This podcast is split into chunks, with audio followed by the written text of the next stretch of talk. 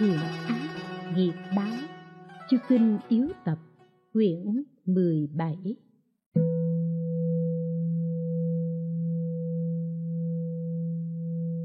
Hai mươi 6.3 Ăn thịt. Pháp này cũng có quyền và thực.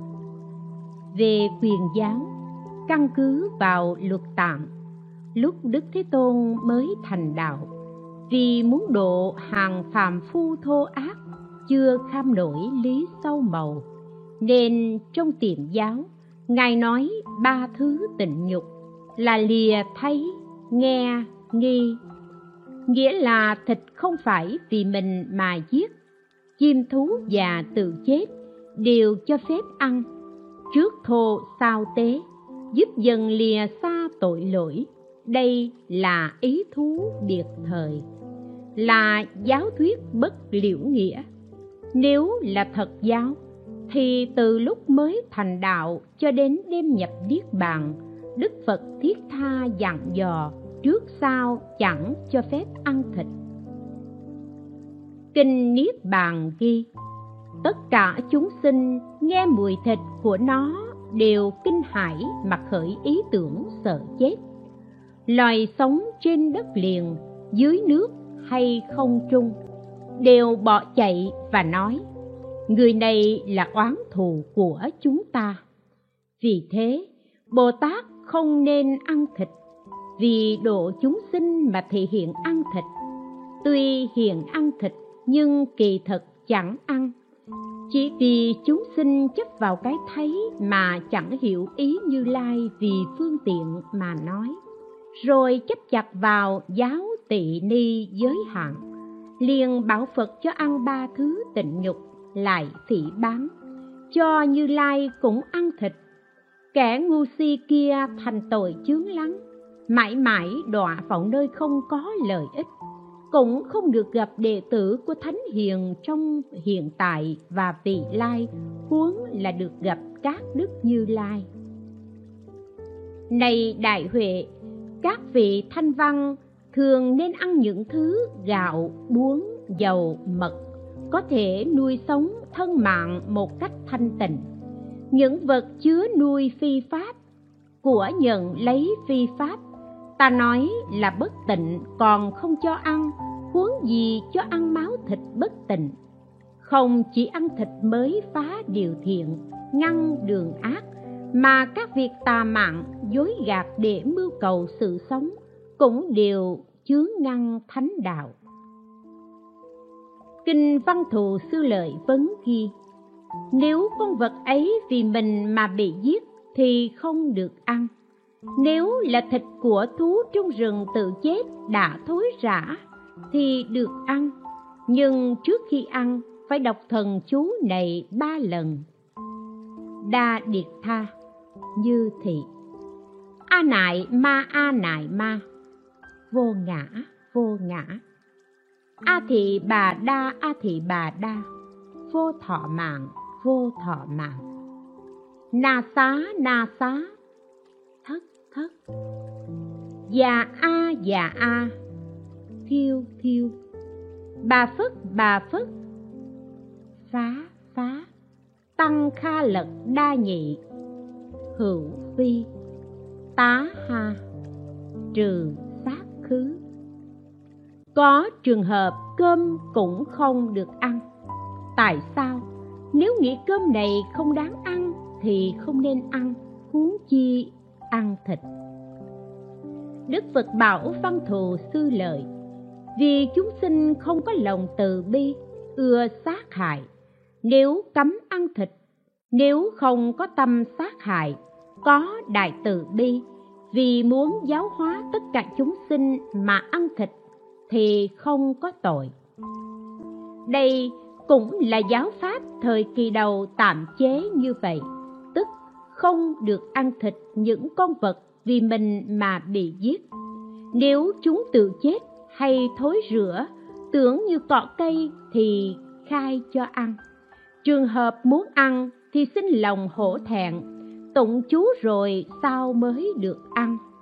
Thời gian sau, khi đã chế định cấm hẳn, bất luận là thịt con vật tự chết hay chim thú già chết đều không được ăn. Như kinh Vị Tằng Hữu khai cho uống rượu, kinh Văn Thù Sư Lợi Vấn khai cho ăn thịt.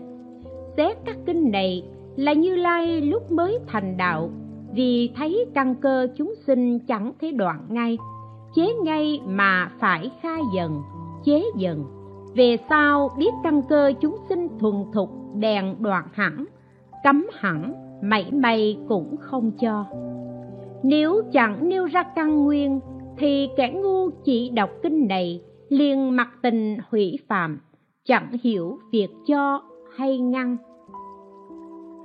thông hay tắc đều khác nhau. Do đó ghi ra những đoạn văn tiệm và đốn để biết được tường tận ngọn ngành, ngõ hầu dứt hẳn nghiệp ác, hiển bày phạm hạnh. Hỏi: rượu là thuốc điều hòa tinh thần, thịt là món ăn ngon cứu đói, xưa nay đều ưa thích, sao lại chê mà không ăn? Giả sử Phật giáo nghiêm cấm như thế, vậy khi gặp lúc tang chế hay lễ tiết, như quốc vương sắc bàn ăn theo thế tục, thì chúng tăng cũng kháng cự không ăn được sao? Đáp: tham tài hiếu sắc là điều trượng phu khinh bỉ, ham ăn thích đẹp là điều kẻ sĩ ghét chừa. Dứt tình theo đạo, ấy là chuyện bậc hiền ngợi khen. Tiết dục mến đức là việc bậc triết ca tụng. Huống là thịt do giết mạng, rượu hay làm loạn tâm, không ăn là phải lẽ, đâu thể cho là sai quấy. Dù gặp cảnh trên bức ép cũng phải dứt tiệc, tuy trái lệnh vua nhưng lại thuận lòng Phật. Hỏi: thịt do hại mạng mà có nên đoạn là điều đương nhiên, còn rượu thì chẳng tổn hại sự sống, vì sao cấm hẳn? Giả sử không tổn hại mà cho là tội, không lỗi lầm mà nói là quấy, thì ăn cơm canh cũng phải mắc tội. Nhưng thật không phải thế, vì sao lại chỉ cấm rượu? Đáp: tùy việc mà chế giới, dựa theo tâm mà luận tội. Tính chất của thịt là do sát hại nên ăn vào liền mắc tội. Tính chất của rượu tuy chẳng tổn hại, nhưng lỗi ở chỗ che mờ lý trí mà gây ra tội lỗi. Như vậy, tội lỗi phát sinh là do rượu, dứt rượu thì tội tiêu trừ. Vì thế, ngăn cấm chẳng đồng, chứ chẳng phải do tính chất của rượu là tội lỗi. Hỏi: tội có tính tội và giá tội, đặc tính của rượu hay sinh tội? Nay người có tự lượng cao, có thể uống không say, lại chẳng loạn tâm, cũng không gây tội. Người này uống rượu theo lẽ không mắc tội, thế thì có thể uống mà không lỗi, vì không chút lấy tội. Vậy có liên quan gì đến việc dứt rượu mà chế thành giới thiện? Có thể nói, người có tự lượng cao được gọi là trì giới, uống ít mà say liền có tội lớn, được không? Đáp: ngăn tội ngừa lỗi, vốn là sinh thiện. Giới là dừng mọi điều xấu ác của thân và khẩu. Trong tất cả trường hợp phải chấm dứt cả tính tội và giá tội thì mới được gọi là giới thiện. Người có tự lượng cao đã không loạn tâm, chưa phá giới khác, đúng lý là chẳng phạm tội, nhưng chỉ vì uống rượu là nguyên nhân sinh ra tội, ngoài thì trái điều Phật cấm, trong thì tạo nhân phạm tội, cho nên vẫn gọi là có tội.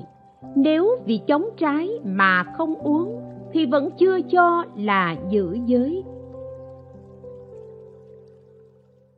Trước hết, căn cứ vào trường hợp thật có tổn hại, kinh dạy người ăn thịt có 10 lỗi. 1. Tất cả chúng sinh từ vô thị đến nay đều là quyến thuộc của mình nên chẳng nỡ ăn thịt. Kinh Nhập Tăng Già ghi: ta quán chúng sinh luân hồi trong năm đường, cùng sinh dưỡng trong vòng sinh tử, thay nhau làm cha mẹ, anh em, chồng vợ, hoặc nam hoặc nữ, lục thân quyến thuộc, nội ngoại, hoặc sinh vào đường khác, dù thiện hay ác cũng thường làm quyến thuộc.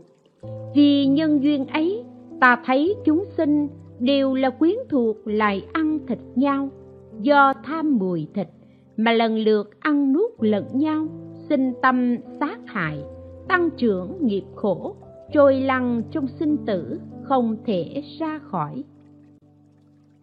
Khi Đức Phật nói vậy, các quỷ dữ La Sát nghe xong đều bỏ tâm ác, không còn ăn thịt, lần lượt khuyên nhau phát tâm Bồ Đề, bảo hộ chúng sinh như bảo hộ mình, không ăn tất cả các loại thịt, rồi kêu khóc thống thiết bạch Đức Phật.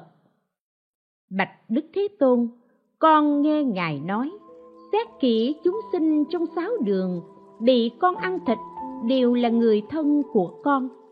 Giờ đây, con mới biết ăn thịt chúng sinh là oán thù lớn, dứt hạt giống đại từ, thêm lớn nghiệp bất thiện là gốc khổ đau.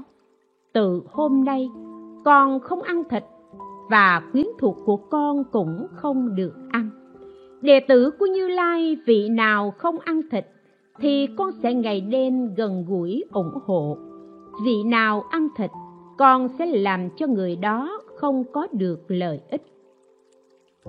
Này Đại Huệ, quỷ dữ La Sát thường ăn thịt, nhưng nghe ta nói như vậy, liền phát lòng từ bỏ thịt không ăn, huống là đệ tử của ta tu hành thiện pháp mà ăn thịt ư?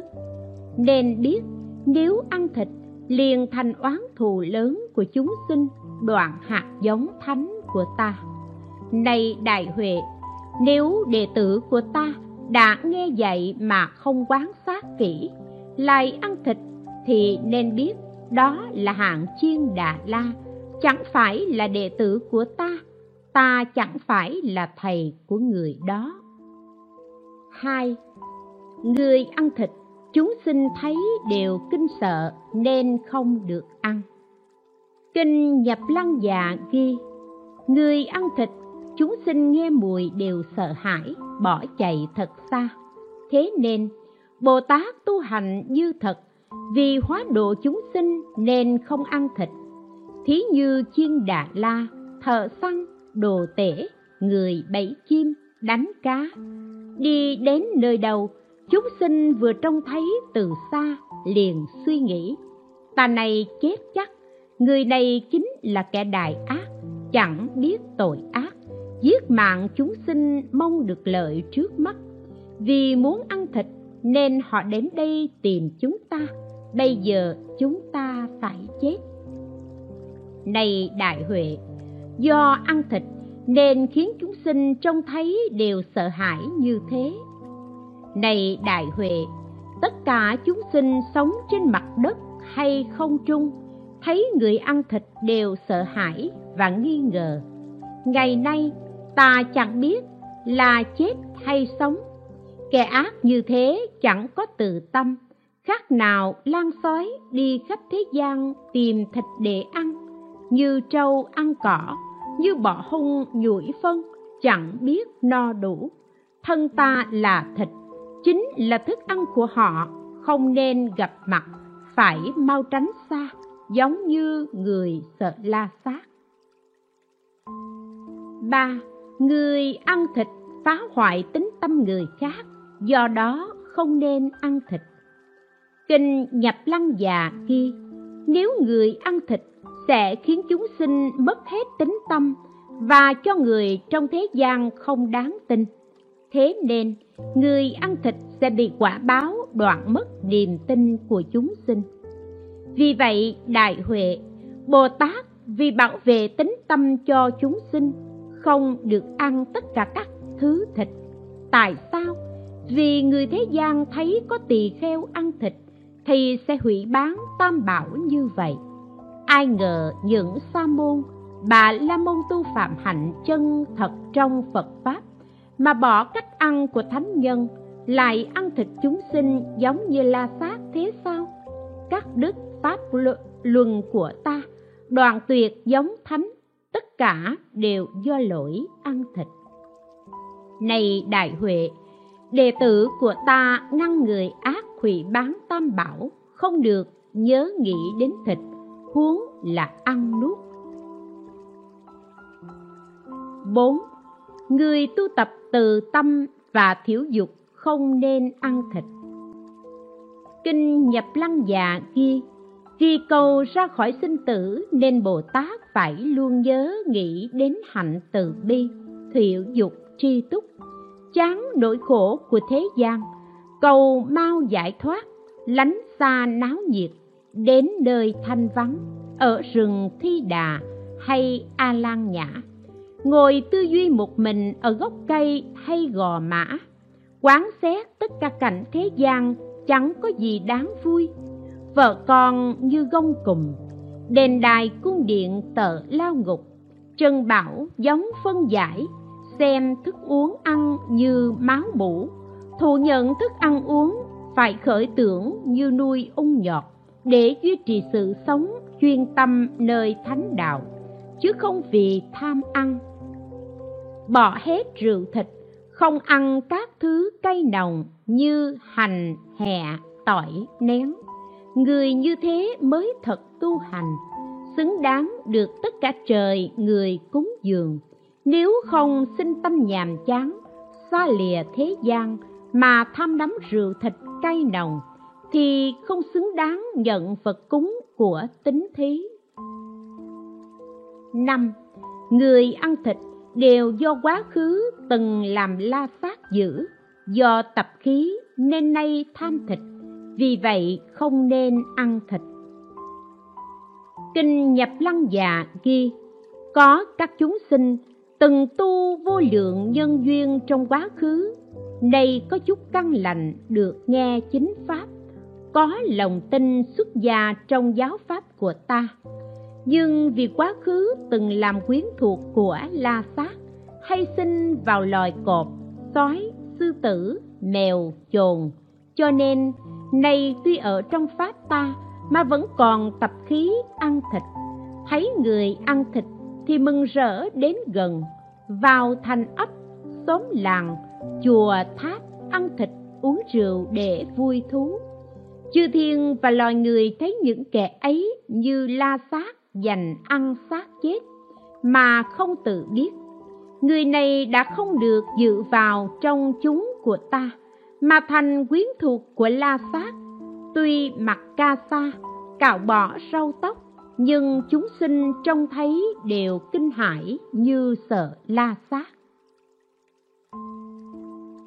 6. Người ăn thịt học chú thuật thế gian cũng không thành, huống là chứng đắc pháp xuất thế, do vậy hành giả không nên ăn thịt.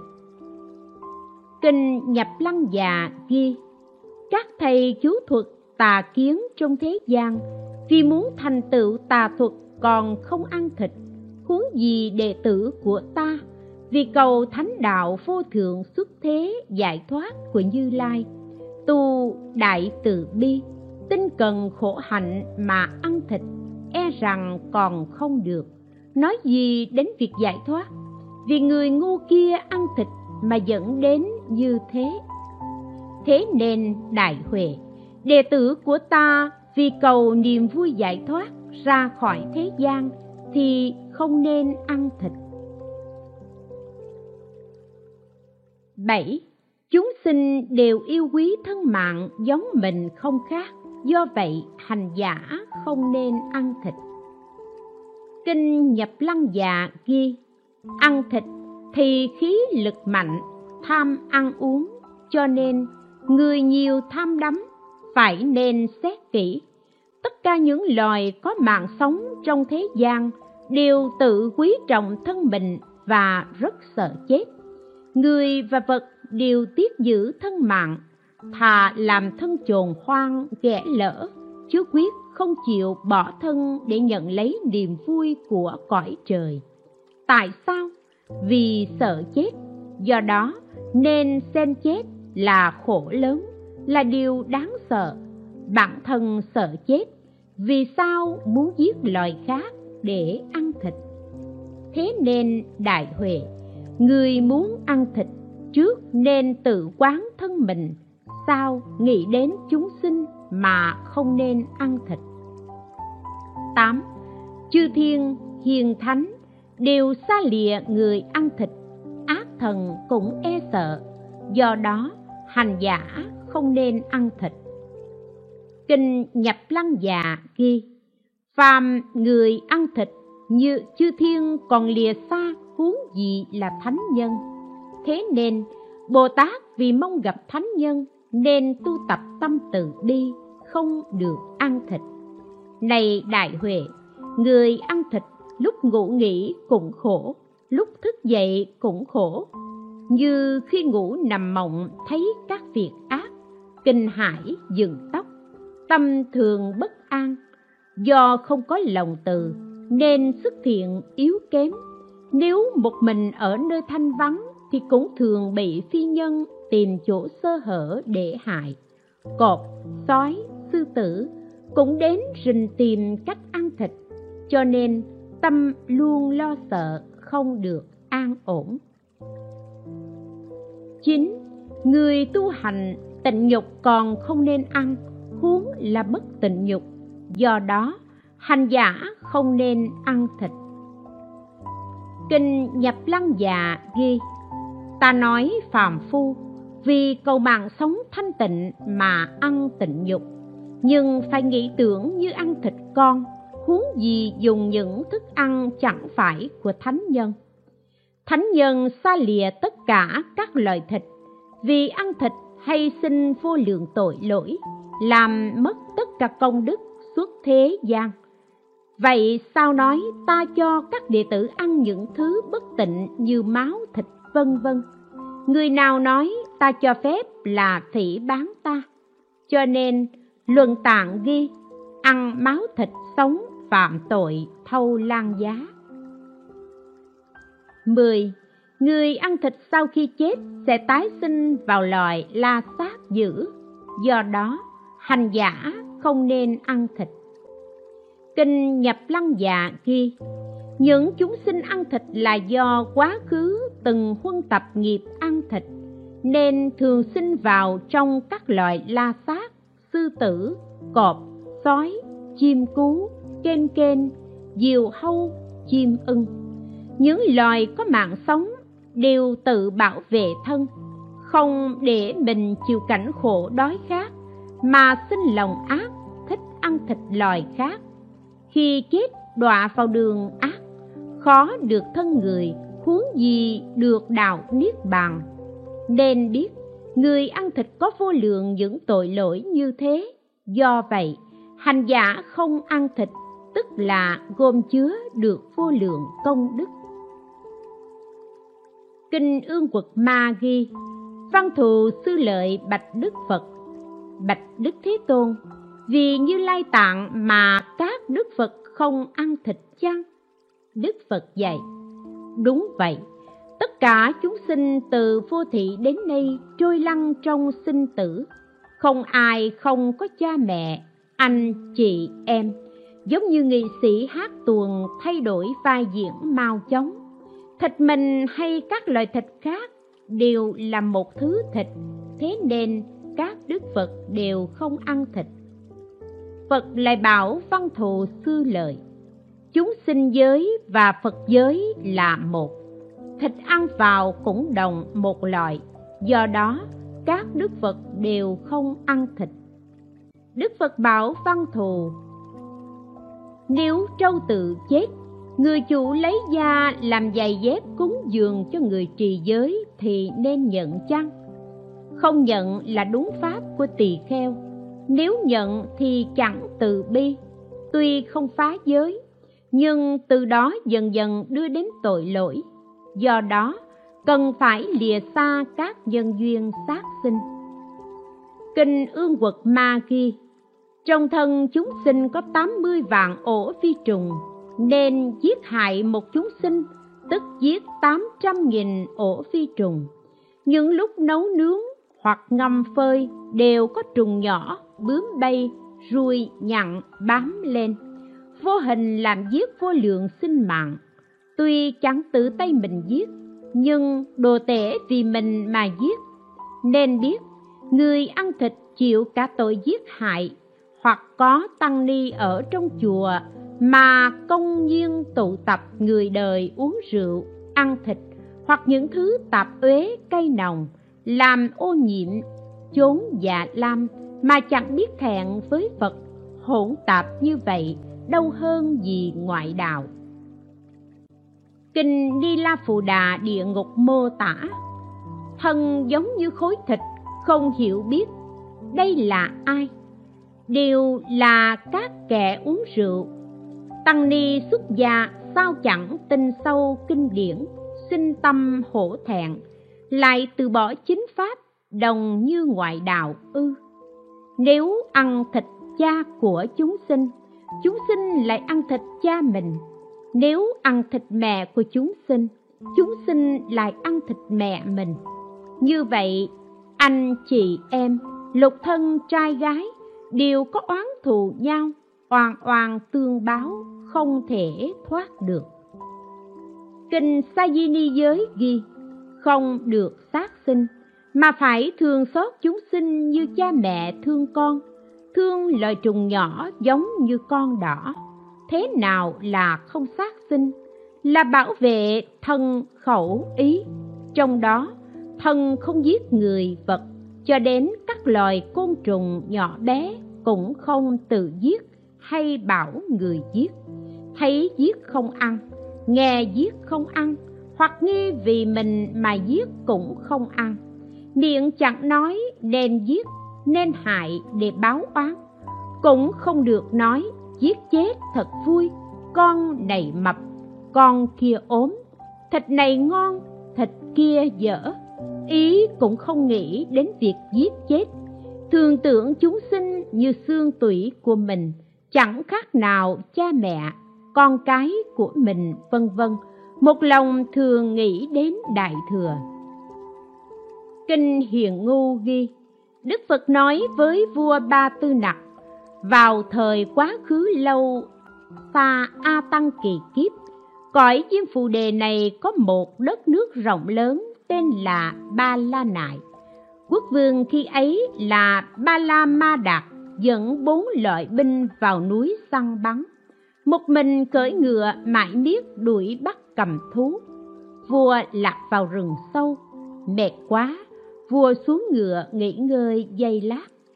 Khi đó trong rừng có một con sư tử cái lòng dục rất mạnh, đang tìm đối phương giao phối mà không được. Chợt gặp vua ngồi một mình giữa rừng, ý dâm bùng mạnh nên muốn giao phối với vua. Nghĩ vậy, sư tử cái đến gần bên vua, ngoắt đuôi quay lưng.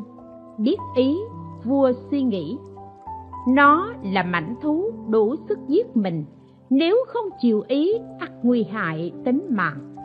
Vì sợ hãi, vua liền giao phối cùng sư tử.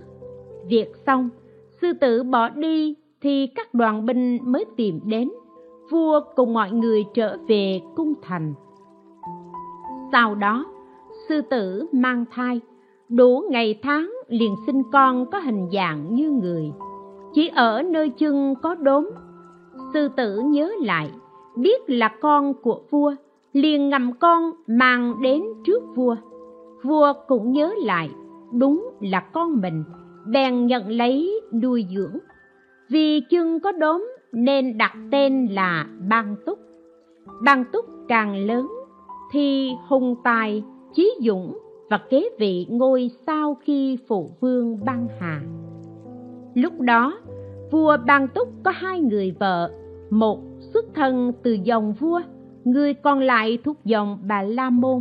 Một hôm, Ban Túc ra thành chơi, bảo 2 người vợ: nếu người nào đến trước thì ta sẽ dành cho một ngày vui thú, người nào tới sau thì ta không đói hoài.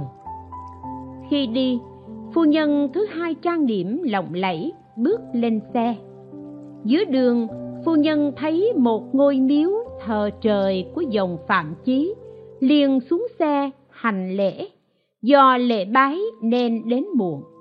Vua giữ lời hứa nên không đói hoài, vì thế phu nhân oán giận thiên thần và trách: do lễ bái ngươi nên đến sao, khiến vua đối xử bạc như vậy? Nếu có sức trời sao chẳng hộ ta? Sau đó phu nhân đập phá miếu thờ, vị thần giữ miếu buồn rầu muốn đến phá nát vương cung, nhưng thiên thần ngăn không cho vào. Có một vị tiên nhân ở trong núi, hàng ngày bay vào cung nhận sự cúng dường của vua, không nhận món ngon mà chỉ dùng món dở.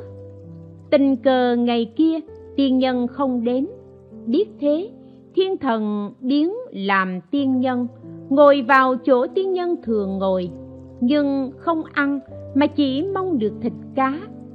Vua liền thuận theo, thiên thần ăn xong rồi đi. Hôm sau tiên nhân đi đến, vua lại bày toàn thịt cá. Tiên nhân nổi cáo, vua thưa: đại tiên, hôm qua ngài dạy làm thế, sau này lại không ăn. Tiên nhân nói: hôm qua ta bệnh nên không đến, ai nói với ông hay là khinh thường mà thử ta? Ta sẽ làm cho ông từ nay thường ăn thịt người trong suốt 12 năm. Nói xong, tiên nhân trở về núi. Sau đó, một hôm, hoàng nấu ăn lại quên chuẩn bị thịt. Sắp đến giờ dâng cơm, chẳng biết xoay sở cách nào nên người nấu ăn ra ngoài tìm thịt.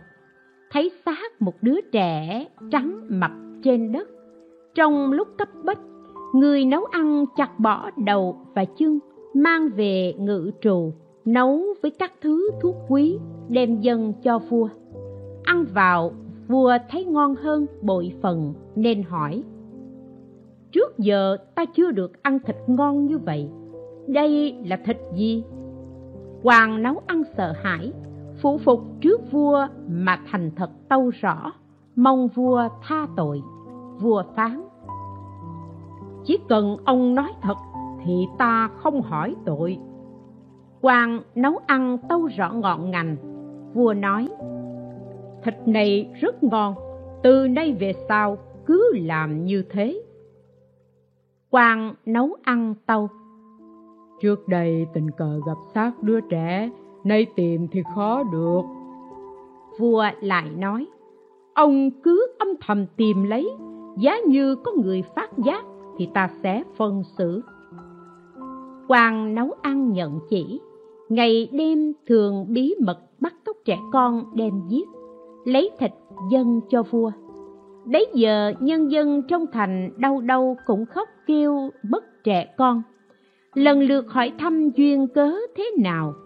Khi ấy các đại thần họp bàn, cứ người âm thầm điều tra các nơi để yên lòng dân, thì phát hiện quan nấu ăn của vua bắt cóc trẻ con.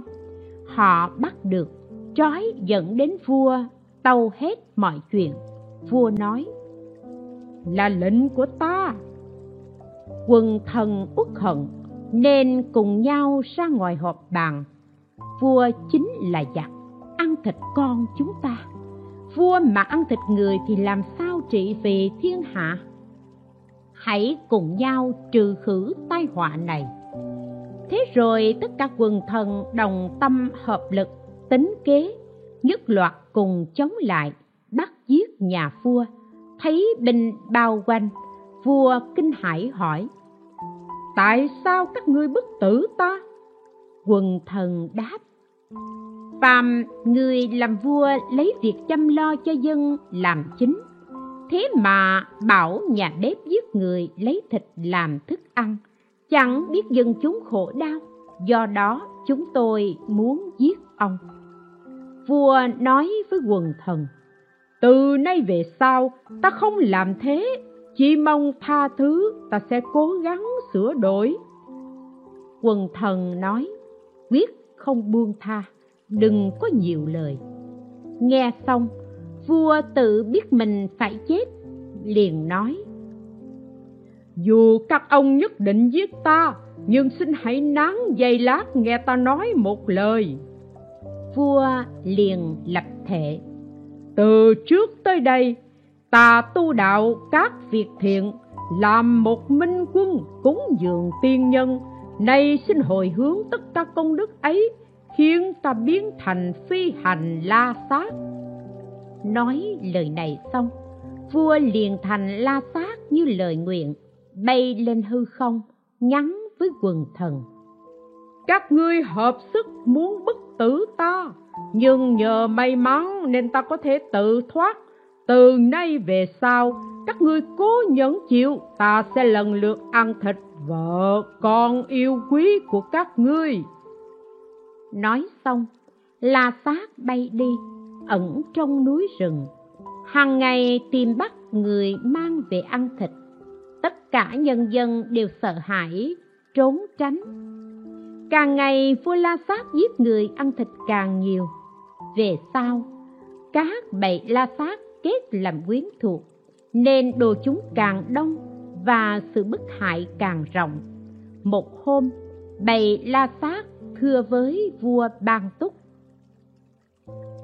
chúng tôi phụng sự bệ hạ, mong lập thành một nhóm. Vua liền chấp nhận, rồi ra lệnh: các ngươi hãy bắt đủ 500 vị vua để lập thành một hội. Thế là các La Sát chia nhau tìm bắt được 499 vị vua, đem nhốt vào núi sâu. Nhưng còn thiếu một người. Sau đó, chúng bắt được Tu Đà Thố Di, là vị vua có đức lớn. Ông ta xin vua Ban Túc cho hoãn lại 7 ngày. Hết thời hạn, Du Đà Tố Di trở lại, nói pháp cho các La Sát nghe, chỉ rõ tội sát sinh và quả báo của nó, lại nói phúc báo của tâm từ không sát sinh. Vua Ban Túc hoan hỷ, đảnh lễ, vâng theo lời dạy, không còn tâm sát hại, liền thả các vị vua về nước. Tu Đà Tố Di liền sai binh chúng đưa Ban Túc về đăng vị nơi nước cũ. Sau khi mãn 12 năm, vua Ban Túc không còn ăn thịt người, trở về trị vì dân chúng như xưa. Tu Đà Tố Di thợ ấy chính là ta. Vua Ban Túc là ương quật Ma La. Ngày nay, còn những người bị Ban Túc ăn thịt trong 12 năm là những người bị ương quật Ma La giết ngày nay. Những người này đời đời thường bị ương quật Ma La giết hại. Ta cũng đời đời dùng pháp thiện hàng phục ương quật Ma La. Khi ấy, vua Ba Tư Nặc lại bạch Phật: tỳ kheo chỉ mang giết người ăn thịt nhiều như vậy mà còn đắc đạo, nhưng có bị quả báo không? Đức Phật dạy: đại vương, hễ gây tạo ắt có quả báo. Hiện tỳ kheo này đang ở trong phòng mà lửa địa ngục từ lỗ chân lông phát ra, rất đau khổ, kêu gào thảm thiết. Đức Phật bảo một tỳ kheo: ông hãy cầm chìa khóa đến mở cửa phòng chỉ mang. Vâng lời dạy, tỳ kheo này mở cửa vào phòng, thấy thân xác chỉ mang tự cháy. Tỳ kheo kinh ngạc trở lại bạch Phật. Phật bảo: quả báo như thế. Vua và chúng hội đều tin hiểu. Có bài kệ: tài sắc và rượu là ba thứ độc, đại thần nát nhà, vua thì mất nước. Thịt chướng lòng từ, ngũ vị tổn đức, là bậc chơn tu chẳng ham nhơ